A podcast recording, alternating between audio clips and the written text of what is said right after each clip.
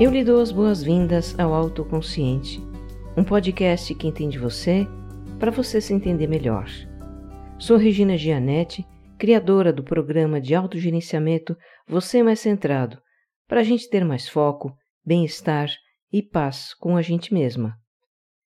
Eu faço este programa para compartilhar reflexões e ações para uma vida com mais autoconsciência.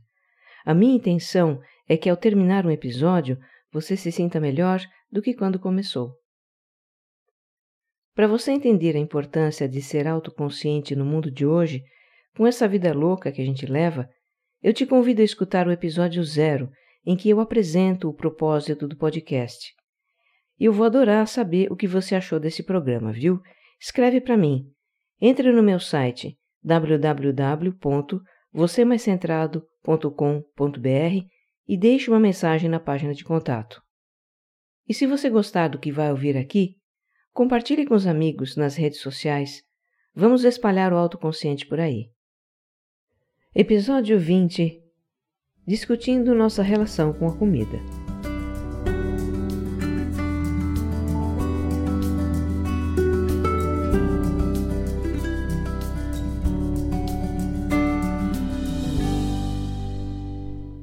Neste episódio, vamos levar a autoconsciência para a nossa relação com a comida.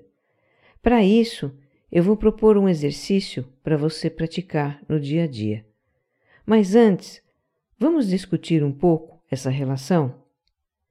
A gente sabe que o alimento é fonte de energia e nutrientes para o corpo. Mas de verdade, dificilmente a gente lembra disso na hora de comer, não é? O que a maioria de nós faz é comer para matar fome, para ter prazer, às vezes para aliviar algum desconforto emocional. Tem muito disso também. Se a gente está baixo astral, come porque está baixo astral. Se bem que quando está feliz também come, que é para comemorar. A nossa relação com a comida, na verdade, ela nem sempre é consciente. Um dos indícios disso é que comer é uma das atividades que mais fazemos distraidamente sem atenção, no piloto automático. É ou não é? A gente come vendo TV, lendo alguma coisa no celular, come enquanto dirige, enquanto caminha, trabalha comendo e come trabalhando, faz reunião de negócios no restaurante, traça um sanduíche na mesa do escritório. É a refeição multitarefa. Há inconvenientes em entregar para o piloto automático a direção do quando a gente come, do que a gente come e do como a gente come. Por exemplo, colocar comida demais no prato, comer depressa, sem mastigar o suficiente, sem quase nem sentir o sabor da refeição, nem perceber os sinais que o corpo dá quando já comemos o bastante, que é a sensação de saciedade. Saciedade não é aquela sensação de estômago cheio, onde não cabe mais nada. É um bem-estar que surge mais ou menos 20 minutos depois que começamos a comer. Nesse tempo acontece uma troca de mensagens químicas entre o estômago e o cérebro para sinalizar que já estamos alimentados, que o que comemos é o suficiente.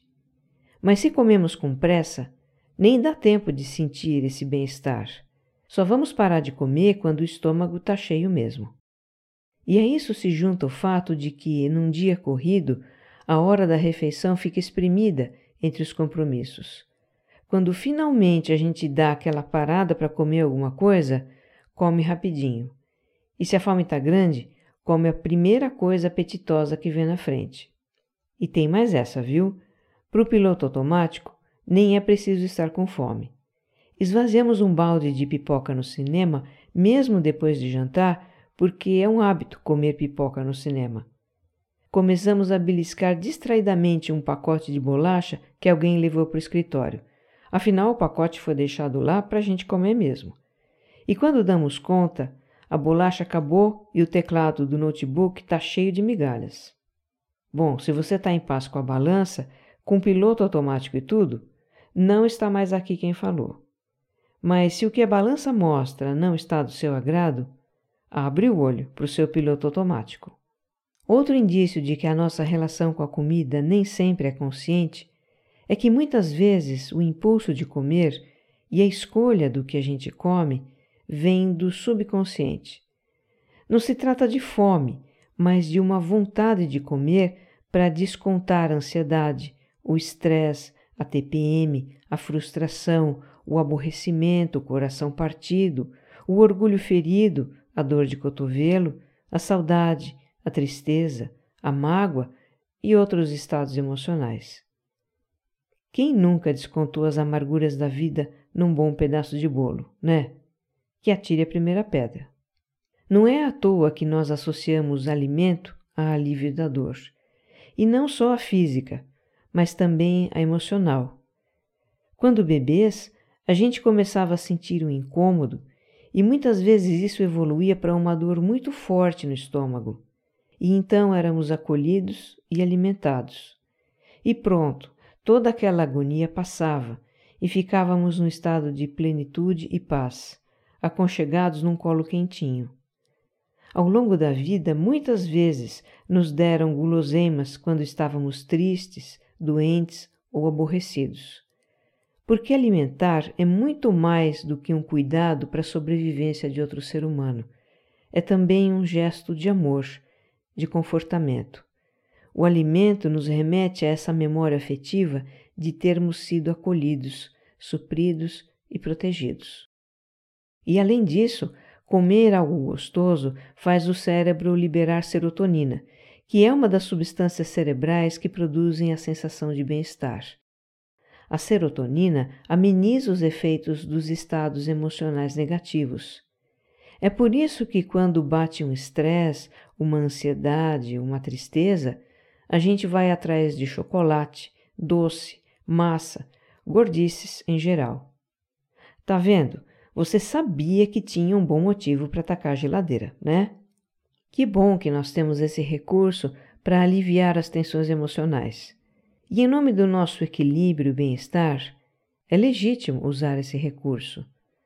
O problema é que ele não é sustentável ao longo do tempo, porque gera efeitos colaterais.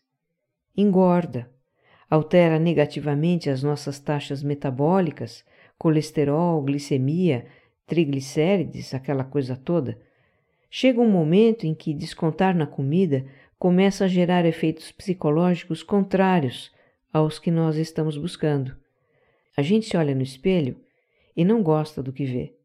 O descontentamento conosco mesmos passa a ser mais um motivo para descontar na comida. E quando fazemos isso, vem o auto-julgamento e a culpa que nos leva a descontar de novo. Enfim, entramos num círculo vicioso do qual dá trabalho para sair. Agora eu venho com aquela minha pergunta de sempre. Isso é familiar para você? Você está nessa situação ou não quer estar? Se sim, vamos começar a levar mais autoconsciência para a relação com a comida. Tudo começa com um exercício bem simples, um exercício de comer consciente. Escolha uma das ocasiões do dia em que você se alimenta. Pode ser uma das refeições principais, café da manhã, almoço ou jantar, ou um lanche que você faz entre as refeições, aquela fruta no meio da manhã, um snack à tarde ou uma boquinha antes de dormir. Minha sugestão: para começar, escolha uma dessas refeições intermediárias. Comece com algo simples. Primeiramente, se dê um tempo só para comer, sem correria. 10, 15 minutos talvez. Nada de comer de pé ou andando. Você vai se sentar e, se der para sentar num lugar agradável, melhor ainda. Deixe de lado o celular, notebook, livro, TV ou conversas, porque a intenção é comer com atenção, portanto, sem distrações, sem multitarefa. Para começar, observe qual é a sensação no corpo antes de comer. Você está com fome? Como é a sensação de fome? Vazio no estômago, sensação de baixa energia, a cabeça meio zonza, algo assim? É importante aprender a identificar esses sinais para você sempre distinguir a fome física, que é a necessidade de comer, da fome emocional, que é a vontade de comer.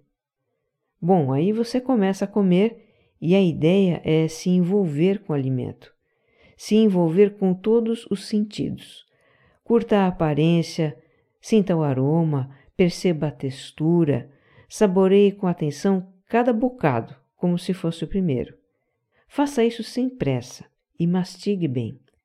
Mastigue até que o alimento esteja completamente triturado e umidificado. Não dê corda para pensamentos de preocupação, aborrecimentos ou antecipação de coisas que você precisa fazer. Sempre que a mente viajar para longe, traga a atenção de volta para a experiência com o alimento. Agora, procure observar o que você pensa e sente a respeito do que está comendo.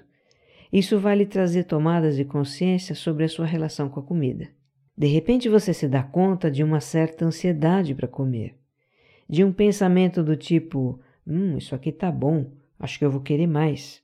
Coisas assim. Observe sem julgamentos, tá?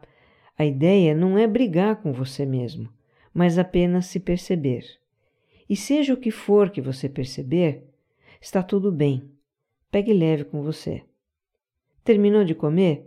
Observe como você se sente. Você está satisfeito? Como é a sensação de estar satisfeito? Que efeito o alimento produz no seu humor, na sua disposição? Olha, fazendo esse exercício pelo menos uma vez ao dia, a gente vai aos poucos expandindo a autoconsciência na relação com a comida e começa a ter mais atenção a quando a gente come, o que a gente come, como come e por que come. E isso conta muito quando a intenção é emagrecer, por vários motivos. A gente percebe quando a fome chega de mansinho e pode ser saciada com tranquilidade, antes que ela vire um desespero para comer, e aí a gente come muito. Percebemos quando o que temos é fome ou vontade de comer, os nossos impulsos e pensamentos em relação à comida.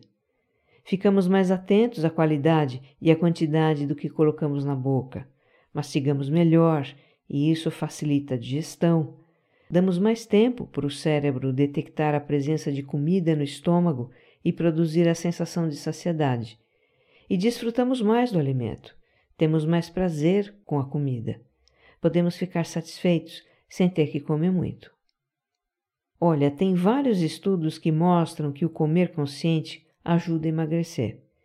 Tem este aqui, realizado pela Universidade do Texas, nos Estados Unidos, com 50 mulheres saudáveis entre 40 e 59 anos.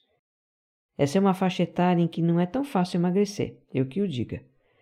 Então, no estudo, elas foram orientadas a comer com atenção plena as suas refeições num restaurante por seis semanas, e todos os dias elas acabavam ingerindo 300 calorias a menos, sem mudar nada nos hábitos alimentares. Resultado: todas emagreceram no final da experiência. Tem um outro estudo que mostra que a intenção que se tem ao comer também contribui para o controle do peso. E este foi feito na Universidade de Tübingen, na Alemanha. Os voluntários eram obesos e não obesos e foram orientados a ter pensamentos específicos antes de se servir num restaurante por quilo. O que, que a pesquisa constatou? Quando o pensamento era sobre o prazer que teriam na refeição, os obesos pegaram porções maiores e os não obesos pegaram porções habituais. Quando o pensamento era sobre os efeitos da refeição na saúde, todos pegaram porções menores. E quando o pensamento era ficar satisfeito até a noite, a maioria dos voluntários encheu o prato. Então veja como a intenção que a gente tem ao se alimentar faz a diferença. E se a gente junta a intenção com a atenção ao comer, são dois recursos poderosos para ter uma relação mais saudável com a comida. Você talvez esteja aí pensando, então tá, é muito legal comer com intenção e atenção e coisa e tal. Mas como praticar isso quando bate aquela ansiedade? Como é que eu vou saborear calmamente um bombom de chocolate quando a vontade é comer uma caixa inteira? Faz sentido essa pergunta. E a resposta é que o comer consciente, para ser efetivo nesses casos, ele precisa fazer parte de um trabalho mais abrangente, que envolva as emoções, o estresse, a ansiedade. No meu programa de autogerenciamento, Você Mais Centrado, a gente trabalha isso. O programa começa com o gerenciamento da atenção, evolui para a consciência corporal e emocional e daí para criar mais bem-estar e paz interior. E a alimentação consciente está envolvida nisso. Aqui mesmo no podcast você pode ter contato com alguns desses assuntos, com dicas para colocar em prática. Tem o episódio 9, O que o seu corpo tem para lhe dizer, que fala de consciência corporal, e os episódios 11, 12 e 13, que tratam especificamente de ansiedade. Existem também programas específicos de alimentação consciente para quem tem compulsão ou distúrbios alimentares. Normalmente esses programas são oferecidos com o nome de Mindful Eating, que é o nome do protocolo em inglês, por psicólogos, médicos, nutricionistas, profissionais que se especializam nisso. Para encerrar esse episódio, eu vou contar o meu caos com alimentação consciente, que me ajudou a derreter 5 quilos de gordura. Bom, depois que eu fiz 50 anos, ficaram mais intensas as transformações hormonais da minha idade, né? Eu tinha uma alimentação saudável e fazia atividade física e mesmo assim comecei a engordar. Uma noite, me arrumando para uma festa, eu me olhei no espelho e disse para mim mesma: "Tá na hora de emagrecer". E procurei um nutricionista. A minha nova dieta ficou com quantidades bem menores de alimento. A de arroz integral e feijão, que eu adoro, caiu pela metade, 60 gramas cada um. Quando eu pesei essas quantidades no meu prato, sem brincadeira, eu achei que eu poderia contar os grãos do feijão.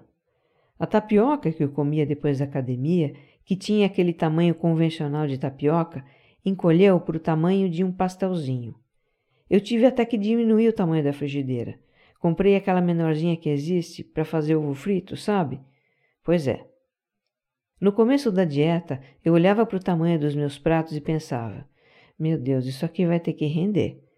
Então eu pegava os bocados de comida com a ponta do garfo e mastigava por mais tempo. Comia mais devagar. Aos poucos eu fui me acostumando com aquelas quantidades. E olha, sinceramente, eu não saía da mesa com fome, não. Foi então que eu entendi o que é a tal da sensação de saciedade. Você sente que se alimentou, mas não está com o estômago pesado. Eu já não coloco mais comida na pontinha do garfo, porque me habituei ao tamanho do meu prato, mas mantenho o hábito de comer mais devagar e com o máximo de atenção, mesmo quando a família está conversando na mesa e a TV está ligada, o que é um hábito da casa. Agora, no café da manhã, eu estou sozinha e em silêncio, e aí eu faço o meu comer consciente como manda o figurino. Eu sinceramente torço para que esse episódio tenha inspirado você a rever a sua relação com a comida. Comer é um dos grandes prazeres da vida e pode, deve continuar sendo. Mas a satisfação que você pode ter com você mesmo, por se cuidar bem, por se querer bem, é o mais gratificante de tudo. Que você esteja bem. Um abraço.